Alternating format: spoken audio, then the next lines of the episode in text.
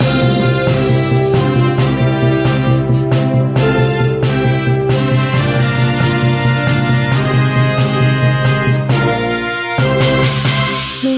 ရှင်။တည်င်းနေမီဒီယာကွန်ရဲ့ Now Media Group ရဲ့ Podcast Season ကနေကြိုဆိုပါရစေ။ဒီ Season ကတော့တိုင်းသားဒေသတွေကဖြစ်ပျက်တွေနဲ့ဆက်ဆက်တဲ့တည်င်းတွေကိုစုစည်းတင်ဆက်ပေးနေရဖြစ်ပါတယ်။ NMG ရဲ့ Podcast ထုတ်လွှင့်ချက်တွေကိုဓာတ်ရိုက်နားဆင်နေတယ်လို့ download လုပ်ချပြီးအဆင်ပြေတဲ့အချိန်မှာနားချောင်ရင်လည်းရပါတယ်။ကျွန်မအကိုင်ပါ။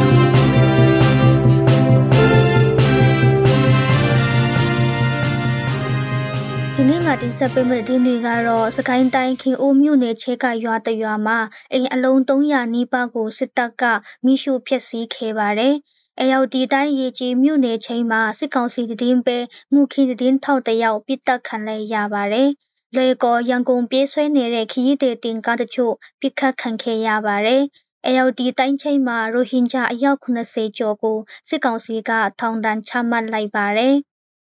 သတင်းပေးပို့ချက်ချင်းမှာတော့စစ်အာဏာသိမ်းပြီးနောက်ဖြစ်ပွားလာတဲ့စစ်ရေးပဋိပက္ခတွေကြောင့်ကရင်အမျိုးသားအစည်းအရုံး KNU ထိန်းချုပ်နေမြေတွေမှာနှစ်နှစ်တာကာလအတွင်းစစ်ပေးရှောင်ဦးရေ6သိန်းဝန်းကျင်အထိရှိလာနေတဲ့ဆိုတဲ့သတင်းပေးပို့ချက်နဲ့အတူတခြားစိတ်ဝင်စားစရာကောင်းတဲ့သတင်းတွေကိုနားဆင်ရမှာပါအခုတော့သတင်းတွေကိုကျမနဲ့အတူကိုစောပွေးကတင်ဆက်ပေးသွားမှာပါ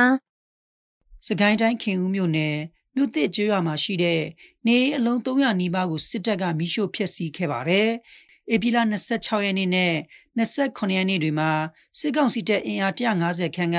ရွာထဲကိုဝင်လာပြီးအိမ်တွေကိုမိရှို့ဖျက်ဆီးခဲ့တယ်လို့ဒေသခံတွေကပြောပါတယ်။စစ်ကောင်စီတပ်ကမိရှို့ဖျက်ဆီးခဲ့တဲ့မြို့သစ်ကျွော်မှာအင်ချီ900ကျော်ရှိတဲ့ရွာဖြစ်တယ်လို့ဒေသခံတွေကဆိုပါတယ်။ လက်ရှိမှာဒေသခံတွေဟာစစ်ကောင်စီတပ်ကရွာထဲကိုစစ်ကြောင်းထိုးဝင်ရောက်လာတဲ့အတွက်ဘေးလွတ်ရာကိုထွက်ပြေးတင်းရှောင်နေကြရတယ်လို့သိရပါတယ်။စစ်တပ်ကအာဏာသိမ်းပြီးနောက်ပိုင်းမှာစကိုင်းတိုင်းရွှေဘိုခရိုင်ခင်ဦးမြို့နယ်မှာဆိုရင်ရွာပေါင်း80ကျော်မိရှို့ခံရပြီးအိမ်ပေါင်း9000ဝန်းကျင်မိလောင်ပျက်စီးခဲ့ရတယ်လို့ခင်ဦးမြို့နယ်တည်င်းပြန်ကြားရေးဌာနကထုတ်ပြန်ထားပါတယ်။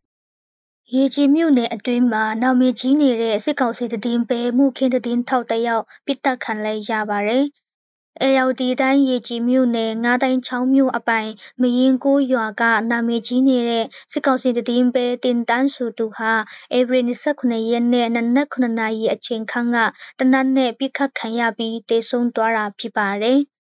ဦးတင်တန်းဟာအိမ်မှာတယောက်တည်းရှိနေတဲ့အချိန်မှာသေနတ်သမားကအိမ်ထဲကိုဝင်ပြီးပစ်ခတ်ခဲ့တာဖြစ်ပါတယ်။အဲ့လိုပစ်ခတ်ခံရတဲ့အတွက်ဦးတင်တန်းဟာရင်ဝမှာသေနတ်ကျည်နှစ်ချက်ထိမှန်ပြီးပွဲချင်းပြီးသေဆုံးခဲ့တယ်လို့ရဲတပ်ဖွဲ့နဲ့နီးစပ်သူတချို့ရဲ့ပြောပြချက်အရသိရပါတယ်။တေဆုံးသူဦးတင်တန်းဟာအရင်ကအမှုပွဲစားအလုပ်ကိုလုပ်ကင်သူဖြစ်ပြီးမှုခင်းတဲ့ထောက်နဲ့ရေတဲ့ပေးတူလည်းဖြစ်ပါတယ်။ ဒါ့အပြင်စစ်တပ်အာဏာသိမ်းတဲ့နောက်ပိုင်းမှာစစ်ကောင်စီသတင်းပေးဒလန်တဦးဖြစ်လာခဲ့ပြီးမယင်းကိုတင်တန်းနေပြည်တော်တင်တန်းဆိုပြီးလူတိများလာတာဖြစ်တယ်လို့ဒေသခံတွေကပြောပါတယ်။သူတည်င်းပေးတဲ့အတွက်ဖမ်းဆီးခံရသူအများအပြားရှိခဲ့ပြီးသူနဲ့ပုဂ္ဂိုလ်ရဲ့အစီမပြေသူတွေကိုစစ်ကောင်စီထံအမျိုးမျိုးတိုင်ကြားခဲ့တဲ့အတွက်လုပ်ငန်းရှင်တွေကအစဒလန်တင်တန်းဟုကြောက်နေကြရတယ်လို့ဒေသခံတည်င်းအရေးအမြစ်တွေကပြောပါတယ်။ အဲ့ဒီပြစ်ခတ်မှုနဲ့ပတ်သက်ပြီးဒေသခံတော်လှန်ရေးအင်အားစုတွေဘက်ကတစုံတရာထုတ်ပြန်တာမျိုးမရှိသေးပါဘူး။ပြစ်ခတ်မှုဖြစ်ပွားပြီးနောက်စစ်ကောင်စီတပ်ဖွဲ့ဝင်တွေက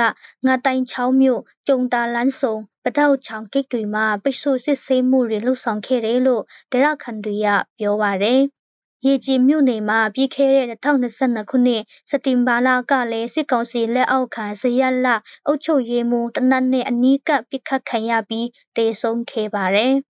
။လွိုက်ကောရန်ကုန်ပြေးဆွဲနေတဲ့ခီးတဲ့တင်ကားတချို့ပြစ်ခတ်ခံရတယ်လို့ ကာသမားတွေကပြောပါတယ်။ပြီးခဲ့တဲ့ဗုဒ္ဓနေ့ကပြစ်ခတ်ခံရတာဖြစ်ပြီးအပြစ်ခံရတဲ့ကားတွေကတော့တိန်တန်းကလေးရွှေကနရီနဲ့ရွှေရစာရင်လိုင်းကကားတွေဖြစ်တယ်လို့သိရပါတယ်။ကားတွေကိုတင်းနဲ့ပစ်သွားတဲ့သူတွေကိုတော့မသိဘူးလို့ဆိုပါတယ်။လွိုက်ကော်ကနေရန်ကုန်သွားဝါရီကောကူချေရွာအရောက်မှာ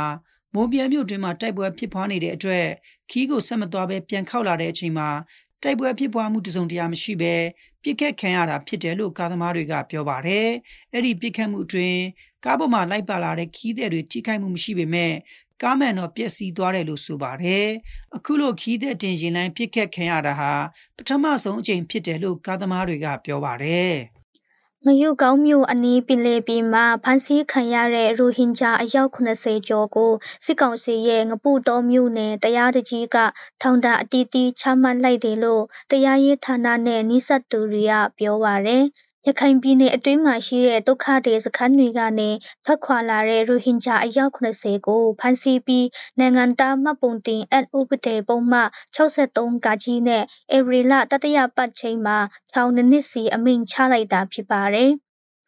ဧပြီလ25ရက်နေ့ကအမိန့်ချခံလိုက်ရတဲ့ရိုဟင်ဂျာအယောက်80ထဲမှာအသက်18နှစ်မပြည့်သေးတဲ့အမျိုးသား26ယောက်ကိုငှက်အော်ဆန်းလူငယ်လေးကျင့်ရေးစခန်းကိုပို့ဆောင်ပြီးအသက်9နှစ်အောက်ရှိကလေး2ယောက်ကိုတော့ပတိမ်မြို့လူမှုဝန်ထမ်းဦးစီးဌာနကလေးသူငယ်ပြုစုပြုထောင်ရေးကျောင်းကိုပို့ဆောင်မှာဖြစ်တယ်လို့တရားရေးဌာနနဲ့နှိစက်သူတွေကပြောပါရယ်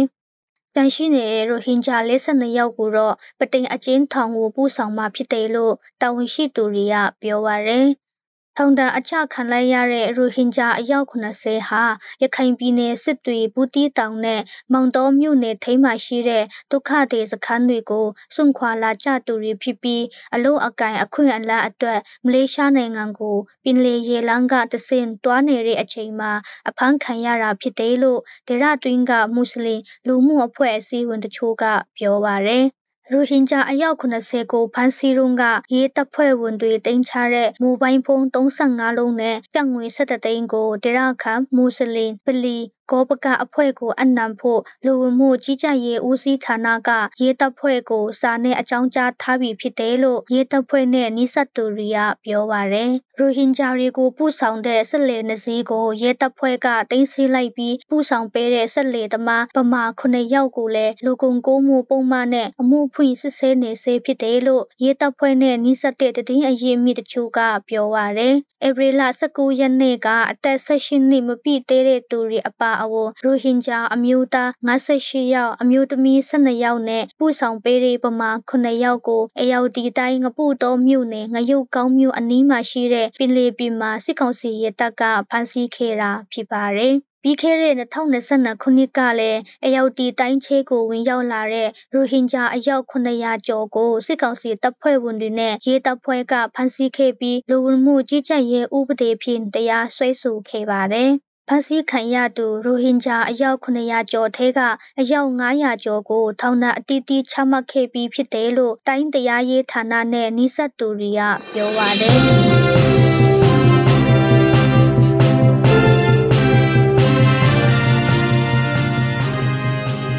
ခုဆက်ပြီးသတင်းပေးပို့ချက်ကိုနားဆင်ရမှာပါစစ်အာဏာသိမ်းပြီးနောက်ဖြစ်ပွားလာတဲ့စစ်ရေးပဏိပခရီကြောင့်ကရေအမျိုးသားအစည်းအယုံ KNU ထိန်းချုပ်နေမြေတွေမှာနှစ်တာကာလအတွင်းစစ်ဘေးရှောင်ဦးရေ6သိန်းဝန်းကျင်အထိရှိလာနေတယ်လို့ကရင်လူအခွင့်အရေးအဖွဲ့ KHRG ကပြောပါရယ်ဒီအကြောင်းအသေးစိတ်ကိုတော့ကိုစောပွေးကပြောပြပေးချပါရယ်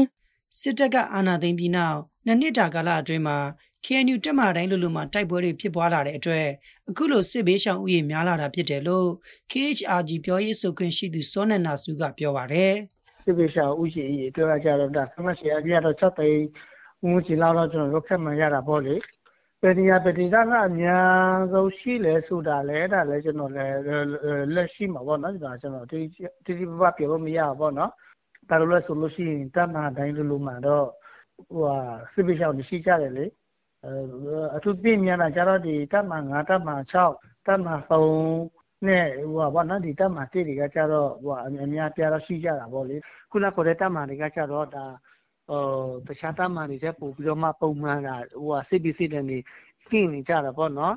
လက်ရှိစစ်ရေးအခြေအနေတွေကြောင့်စစ်ရေးပဋိပက္ခတွေဖြစ်ပွားနေတဲ့ KNU တက်မှတစ်ခုချင်းစီလိုက်မှာရှိတဲ့စစ်ဘေးရှောင်ဥယေကိုတော့တိတိကျကျကောက်ယူနိုင်တာမရှိသေးဘူးလို့စောနန္ဒစုကပြောပါတယ်။အချိန်ကြာလာပြီးလူဥယေကလည်းတိုးများလာတဲ့အတွက်ထွက်ပြေးတင်းရှောင်နေရတဲ့စစ်ဘေးရှောင်တွေအတွက်အဖက်ဖက်ကအကူအညီတွေလိုအပ်နေစေဖြစ်ပြီးလူရှင်တွေအနေနဲ့စစ်ဘေးရှောင်တွေရဲ့စားတောက်နေထိုင်ရေးအတွက်ဆက်လက်ပြီးကူညီထောက်ပံ့ပေးဖို့ KHRG ကတောင်းဆိုပါတယ်။ ထွက်ပြေးတင်းရှောင်နေရတဲ့ပြည်သူလူထုတွေ IDP တွေအတွက်ကြတော့အာလူသားချင်းစာနာထောက်ထားမှုတွေဆက်လက်ပြီးတော့မှလိုအပ်လျက်ရှိနေတယ်နော်ဟိုဒီအထူးသဖြင့်ဒီစာနာရိတ်ခါပေါ့လေအခြေခံအစာအသောက်တွေလိုအပ်တယ်အဲစီဝါးတွေလိုအပ်တယ်အထူးသဖြင့်ဒီကလေးငယ်တွေအတွက်အမျိုးသမီးကိုဝန်တွေအတွက်နောက်ဒီသက်ကြီးရွယ်ဦးတွေအတွက်အာစီဝါအာ အာစီဝါတွေနောက်ဒီအာဟာရရှိတဲ့အစားအစာတွေကတကတော့အဓိကဟိုပါပေါ့နော်လိုအပ်တယ်ပေါ့နော်အဲနိုင်ငံတကာအတိုင်းဝိုင်းတွေအနေနဲ့လည်းပဲဒီလူသားချင်းစာနာထောက်ထားမှုအကူအညီတွေကိုဆက်လက်ပြီးတော့မှပတ်ဖို့အကူအညီပေးဖို့အတွက်ဒါတွေကဟိုဟိုပါပေါ့နော်အဲလိုအပ်လျက်ရှိနေတာပေါ့ဟုတ်စာနယ်ရိတ်ခါစေဝါလိုအပ်မှုတွေရှိနေတဲ့အပြင်နေရာထိုင်ခင်းနဲ့အမောကတွေအတွက်လည်းလိုအပ်မှုတွေရှိနေတယ်လို့ပြောပါတယ်။ဆီယနာသိမ်းပြီးနောက်နှစ်နှစ်တာကာလအတွင်း တိုက်ပွဲတွေကြောင့်ဒေသခံပြည်သူတွေဟာစစ်ဘေးလွတ်ရာကိုထွက်ပြေးတိမ်းရှောင်နေကြရပြီးနေထိုင်စားသောက်ရေးအတွက်အဖက်ဖက်ကအကူအညီတွေလိုအပ်နေပါတယ်။လိုအပ်နေတဲ့အကူအညီတွေကိုပြည်တွင်းပြည်ပအလူရှင်တွေနဲ့နိုင်ငံတကာကအကူအညီတွေပေးဖို့စစ်ဘေးရှောင်ရေးလှုပ်ဆောင်သူတွေနဲ့လူ့အခွင့်အရေးလှုပ်ရှားသူတွေကတောင်းဆိုထားကြပါတယ်